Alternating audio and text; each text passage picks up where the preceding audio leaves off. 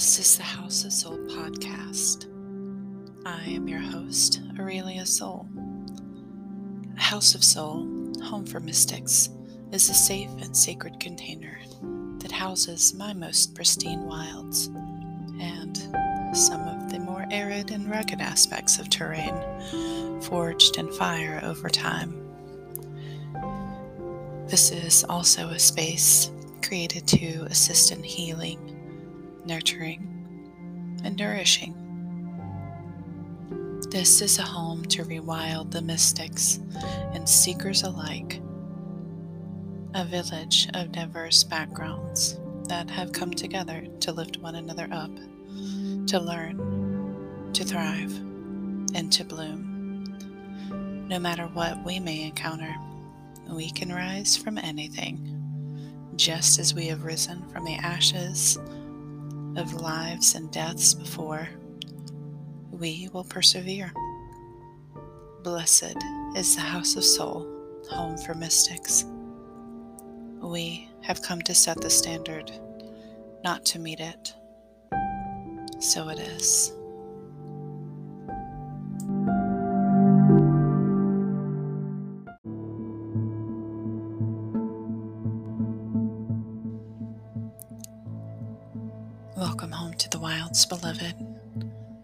Up a seat, warm yourself by the fire, slip off your shoes, stay a while.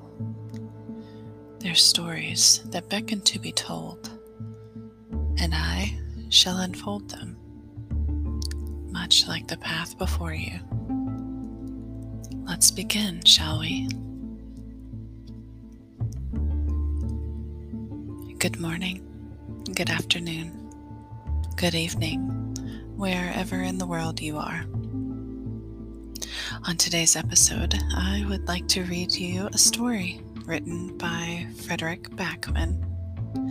And if any of you do not know who Fredrik Backman is, he is an author, a blogger, a columnist. Um, you may have heard of his work um, uh, as he wrote a novel called A Man Named Ove in 2012. He's written other works um, like Things My Son Needs to Know About the World. My grandmother asked me to tell you she's sorry. Um, Britt Marie was here in 2014, Beartown in 2017, Us Against You in 2018, and Anxious People in 2020. Uh, he's a Swedish writer, uh, and he's obviously been very, very busy. Um, excuse me, very interesting man. Um, he writes in the fiction, realistic fiction, satire, humor genre, um, and has been published since 2012 from what it looks like. The little bit of information that I have up here um, about him. And um, this book, this little um, novella that he wrote um, that I want to read to you today, it's called And Every Morning the Way Home Gets Longer and Longer. It's a novella. And um, I mean, it looks really, really interesting. And so I thought that maybe you could sit with me for a little while and just close your eyes and enjoy being read to. When's the last time that someone read you a story, right? You could just sit back and relax and enjoy yourself. So that's what we're going to do here today. And I'm really looking forward to it. Just trying a little bit of something new. And um, if you all like it, please do feel free to send in a message or uh, an audio recording. There is a link um, for you to do so. Um, please feel free to give me feedback because every bit of feedback helps me to kind of tailor this channel um, and my content toward what serves your highest good. And um, so every bit helps. And uh, let's dive into this, shall we?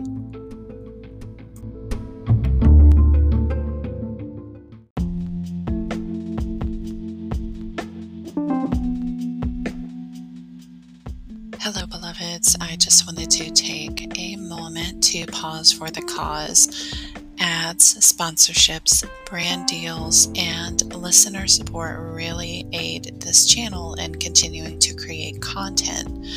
So, in just a moment, after this message, uh, an ad will play. It's not long at all. And if you would just bear with me through that, and we will get right back into the show. Thank you so much for your continued support.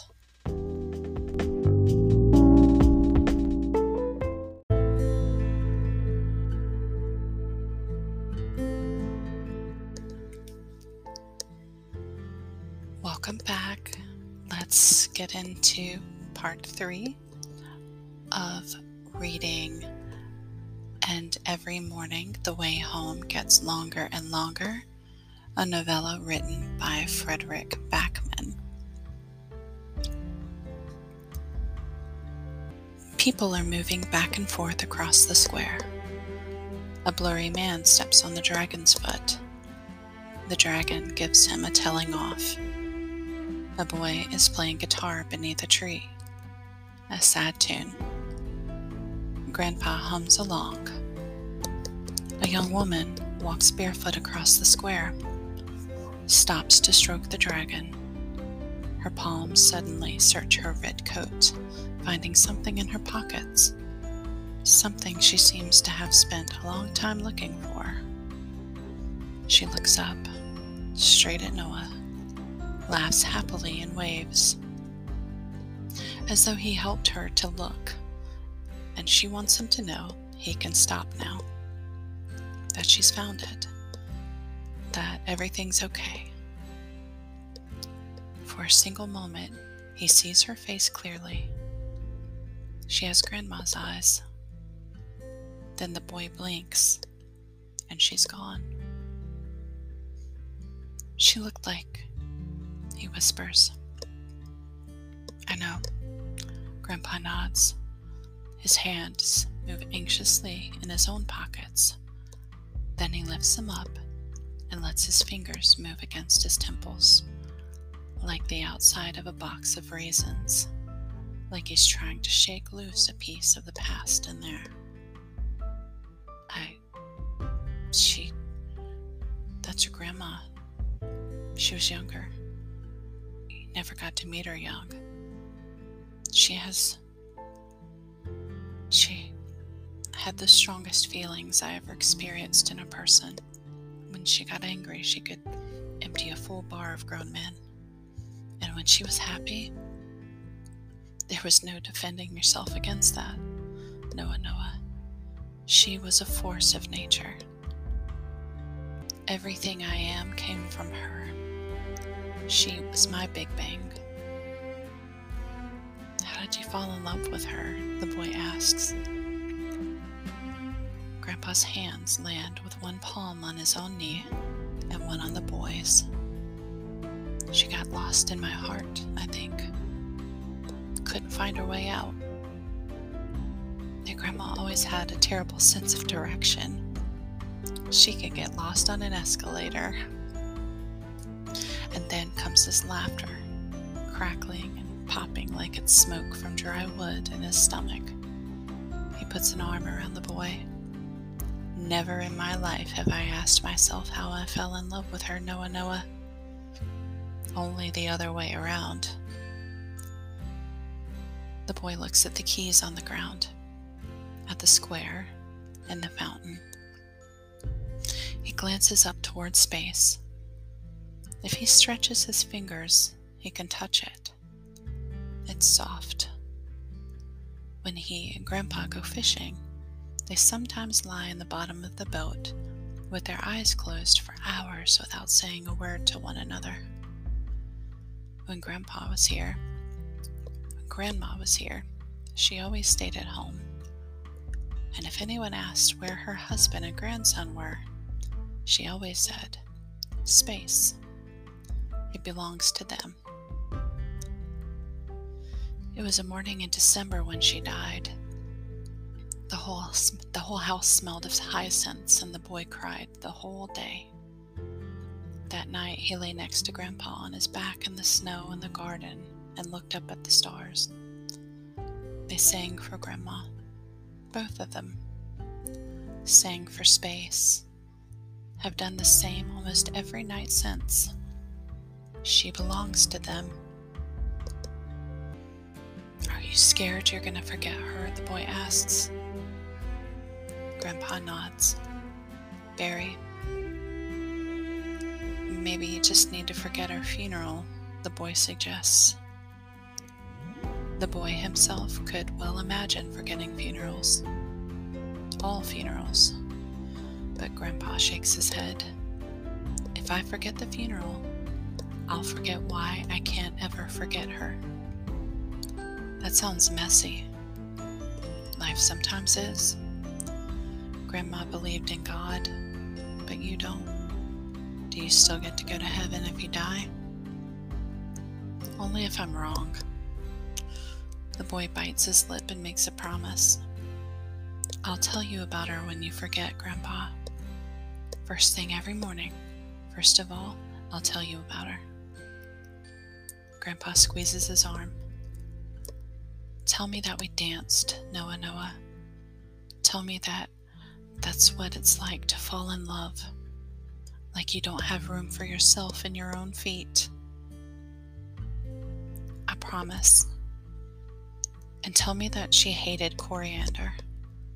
Tell me that I used to tell waiters in restaurants that she had a serious allergy, and when they asked whether someone could really be allergic to coriander, I said, Believe me, she's seriously allergic. If you serve her coriander, you could die. She didn't find that funny at all, she said, but she laughed when she thought I wasn't looking. She used to say that coriander was a punishment rather than an herb, Noah laughs. Grandpa nods, blinks at the treetops, and takes deep breaths from the leaves. Then he rests his forehead against the boys and says, Noah, Noah, promise me something. One very last thing. Once your goodbye is perfect, you have to leave me and not look back. Live your life it's an awful thing to miss someone who's still here. The boy spends a long time thinking about that. Then he says, The one good thing with your brain being sick is that you're gonna be really good at keeping secrets. That's a good thing if you're a grandpa. Grandpa nods. That's true. That's true. What was that? Both of them grin. And I don't think you need to be scared of forgetting me, the boy says after a moment's consideration. No? The corners of the boy's mouth reach his earlobes. No, because if you forget me, then you'll just get the chance to get to know me again. And you'll like that, because I'm actually a pretty cool person to get to know. Grandpa laughs and the square shakes. He knows no greater blessing they're sitting on the grass, him and her. Ted is so angry at me, love, Grandpa says. He's not angry at you, he's angry at the universe. He's angry because your enemy isn't something he can fight. It's a big universe to be angry with, a never ending fury. I wish that he that he was more like you. Less. That he was less like me less angry. He is just sadder. Do you remember when he was little and asked you why people went into space? Yes. Because people are born adventurers. We have to explore and discover. It's our nature. But you could see that he was scared. So you also said, Ted, we're not going into space because we're afraid of aliens. We're going because we're scared we're alone. It's an awfully big universe to be alone in. Did I say that? That was smart of me. Probably stole it from someone. Probably. Ted might say the same thing to Noah now. Noah's never been afraid of space. That's because Noah is like me. He believes in God. The old man lies down on the grass and smiles at the trees. She gets up and walks past the hedge, along the side of the boat, stroking it thoughtfully. Don't forget to put more stones under the anchor. Noah's growing so quickly, she reminds him. The boat's cabin, the room in which he worked for so many years, looks so small in the twilight.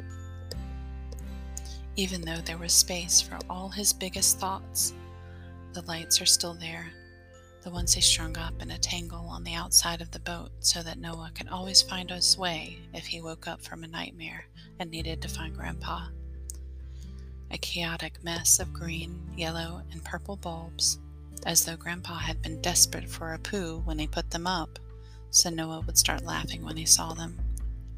You can't be afraid of crossing dark gardens if you're laughing. She lies down next to him, sighs with his skin close to hers. This is where we built our life. Everything. There's the road where you taught Ted to ride a bike. His lips vanish between his teeth when he admits Ted taught himself, like he taught himself to play guitar after I told him to stop messing about with it and do his homework instead. You are a busy man, she whispers, regret filling every word because she knows she bears the same guilt. And now Ted is a busy man, he says. But the universe gave you both, Noah. He's the bridge between you. And that's why we get the chance to spoil our grandchildren. Because by doing that, we're apologizing to our children. And how do we stop our children from hating us for that? We can't.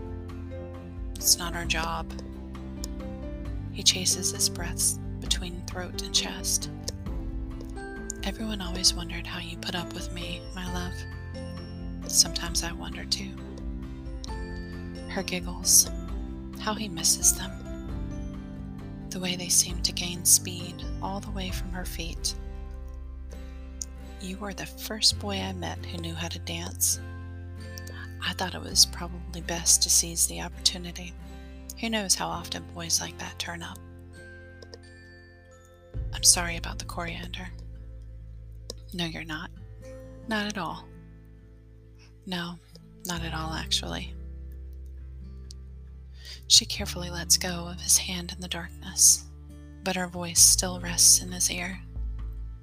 Don't forget to put more stones under the anchor and ask Ted about the guitar. It's too late now. She laughs inside his brain then. Darling, obstinate you. It's never too late to ask your son about something he loves.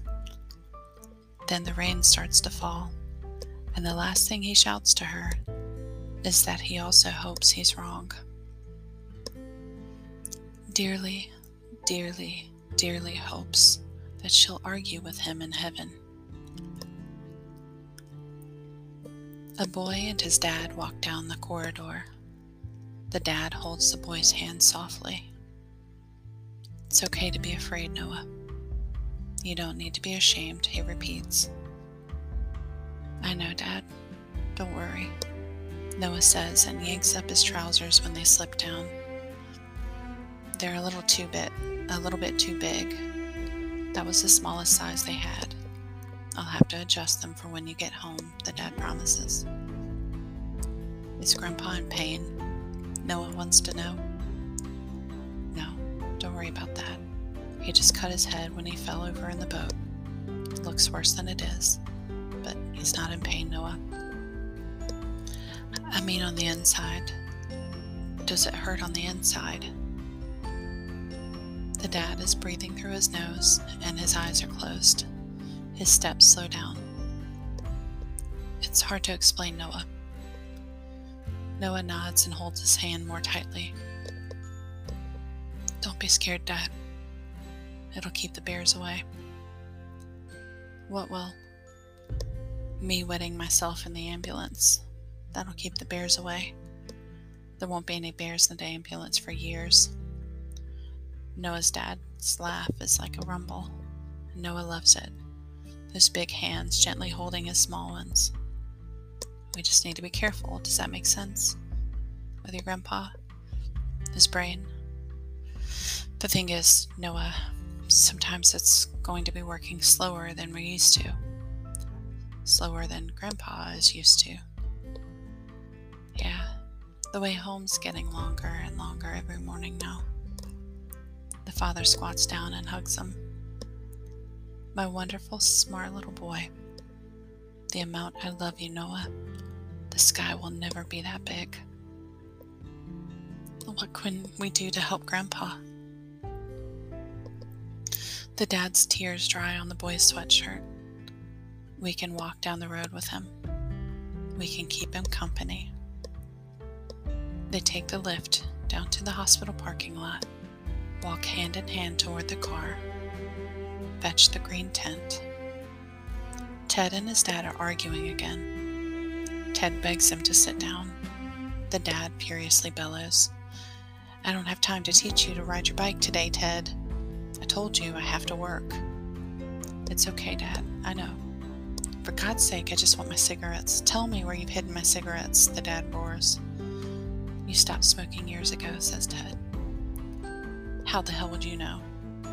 I know because you stopped when I was born, Dad. They stare at one another and breathe. Breathe, and breathe, and breathe. It's a never ending rage, being angry at the universe. I. It. Grandpa mumbles. Ted's big hands hold his thin shoulders. Grandpa touches his beard. You've gotten so big, Ted, Ted. Dad, listen to me. Noah's here now. He's gonna sit with you. I just need to go get a few things from the car. Grandpa nods and rests his forehead against Ted's forehead.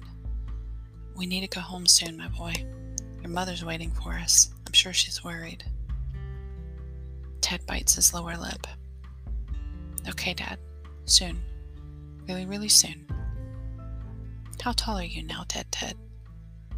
Six foot one, Dad. We'll have to put more stones under the anchor when we get home. Ted is almost at the door when Grandpa asks him if he has his guitar with him. There's a hospital room at the end of a life where someone, right in the middle of the floor, has pitched a green tent. A person wakes up inside it, breathless and afraid, not knowing where he is. A young man sitting next to him whispers, Don't be scared. The person sits up in the sleeping bag, hugs his shaking knees, cries, Don't be scared, the young man repeats. A balloon bounces against the roof of the tent. Its string reaches the person's fingertips. I don't know who you are, he whispers. The young man strokes his forearm. I'm Noah. You're my grandpa. You taught me to cycle on the road outside your house, and you loved my grandma so much that there wasn't room for you in your own feet. She hated coriander, but put up with you. You swore you would never stop smoking, but you did when you became a father. You've been to space because you're a born adventurer and once you went to doc- your doctor and said, Doctor, doctor, I've broken my arm in two places. And then the doctor told you that you should really stop going there. Grandpa smiles then, without moving his lips. Noah places the string from the balloon in his hand and shows him how he is holding the other end. We're inside the tent we used to sleep in by the lake, Grandpa. Do you remember? If you tie the string around your wrist, you can keep hold of the balloon when you fall asleep. And when you get scared, you just yank it, and I'll pull you back every time. Grandpa nods slowly and strokes Noah's cheek in wonder. You look different, Noah Noah. How's school? Are the teachers better now? Yes, Grandpa. The teachers are better. I'm one of them now. The teachers are great now. That's good. That's good, Noah Noah. Great brain can never be kept on Earth, Grandpa whispers and closes his eyes. Space sings outside the hospital room. Ted plays guitar. Grandpa hums along. It's a big universe to be angry at, but a long life to have company in. Noah strokes his daughter's hair. The girl turns toward him in the sleeping bag without waking up. She doesn't like math. She prefers words and instruments like her grandpa. It won't be long before her, te- her feet touch the ground. They sleep in a row. The tent smells like hyacinths, and there's nothing to be afraid of.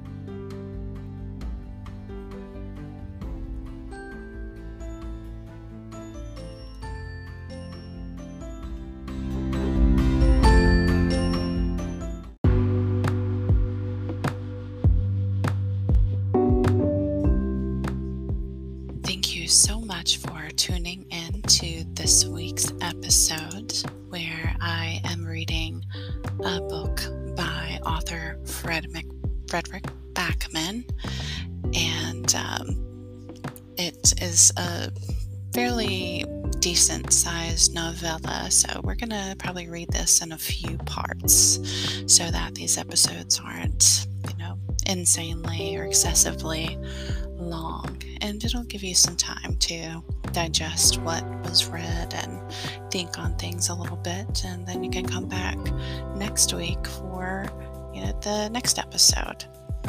And so, thank you for tuning in this week. I hope that you loved it. If you would like more of this kind of content, then please do send me a message, comment, um, record a voice message. There's a link um, for you to be able to record a message to me as well. And I will address your questions, comments, and concerns. Um, if you love to support this channel, I have an ad that runs kind of um, a quarter of the way through my episodes. So please feel free to listen to it. It's not very long. Um, that helps. And also share the love, spread the word. And um, your feedback is invaluable uh, to me and the sustainability of this podcast. I hope that it has brought you great comfort and peace and, um, and joy and has somehow served your highest good. So I'm signing off for this evening and may your rest be restorative when you finally do get some sleep tonight.